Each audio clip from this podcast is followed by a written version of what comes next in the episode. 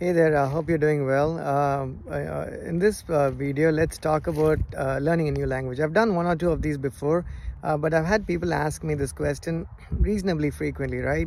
Uh, given that we are uh, we are a product company and we we have an ecosystem that, that has a lot of pieces in the puzzle that leverages a number of different languages and frameworks, right? So one of the questions is generally, hey, how do you guys um, you know manage this right? You know it, it's uh, or how do you pick up a new language? What, what, would be a good way to go about it right? I mean there's no single straightforward simple answer uh, there's no silver bullet.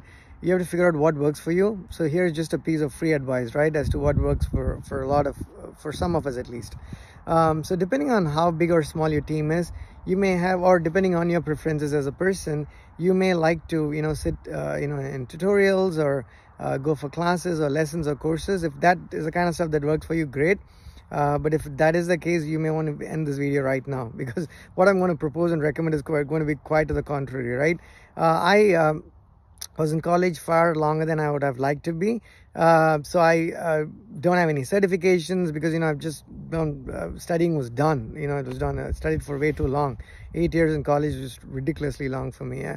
Um, so uh, I like to, you know, do the stuff and just pick it up, right? Based on, uh, by, you know, just being thrown into the fire. And it works out uh, mostly okay. I say mostly, but actually all the time. So most recently work that I did was picked up Go, Golang uh, when I was working for for a client, right? So obviously I'm a consultant, so they, it's not their obligation uh, for them to send me to training or stuff, and I wouldn't even ask for it. Uh, and even if they did, I would actually not even take it up. Uh, but regardless, so you have to you have to get something done. Uh, how do you get it done? So you know, here's uh, how I do it. I have done it all the all along in the past, and it, it actually has worked out quite well you know don't worry about the language the syntax uh, you know all of those constructs and idioms and whatnot right? That that takes time. It comes naturally. It, it's going to be organic. Try to worry about the actual business problem that you're solving. What is it that you're solving right? If you have to move a mountain you worry about how the mountain should be moved. How tall is the mountain right? Uh, what do you need to do to move the mountain? What what are the best times of the year to move that mountain?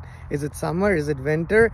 Should it be windy? Should it not be windy? Do all the necessary research uh, use your previous experience of having moved mountains right surely this is a preposterous example but but it is what it is. Uh, hopefully it, it, it, makes the point.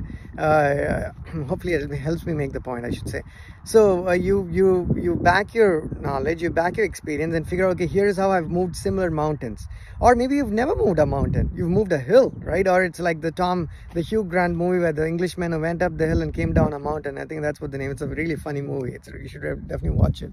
Um, so it doesn't matter what it is right? So you use your collective experience rely on your team and figure out how best to go about it. But again uh, i did not you know i don't go through tutorials after tutorials. You just you know i spent like an hour or two just understanding what go meant in terms of a language uh, what were the nuances what, how it was different from say java or c or typescript or or dart or flutter or everything I've done or Ruby in, in the recent many years, right? And then you find out commonalities. Hey, this looks like a little bit like C, that looks a bit like Java, this looks a little bit like TypeScript or whatnot, right? And then you go with that. Uh, and that's literally what I did. And you know, I was able to get you know uh, those those feature enhancements of features implemented. Go is purely server side. I think I should say primarily or almost exclusively so. I mean, I'm sure you can uh, certainly do more than backend, but but maybe that's not what it is meant for and it's got some inter interesting constructs. So you're not going to the thing the, the, challenge you're going to run into is you're not going to write go necessarily the the way go folks write it because you don't exactly know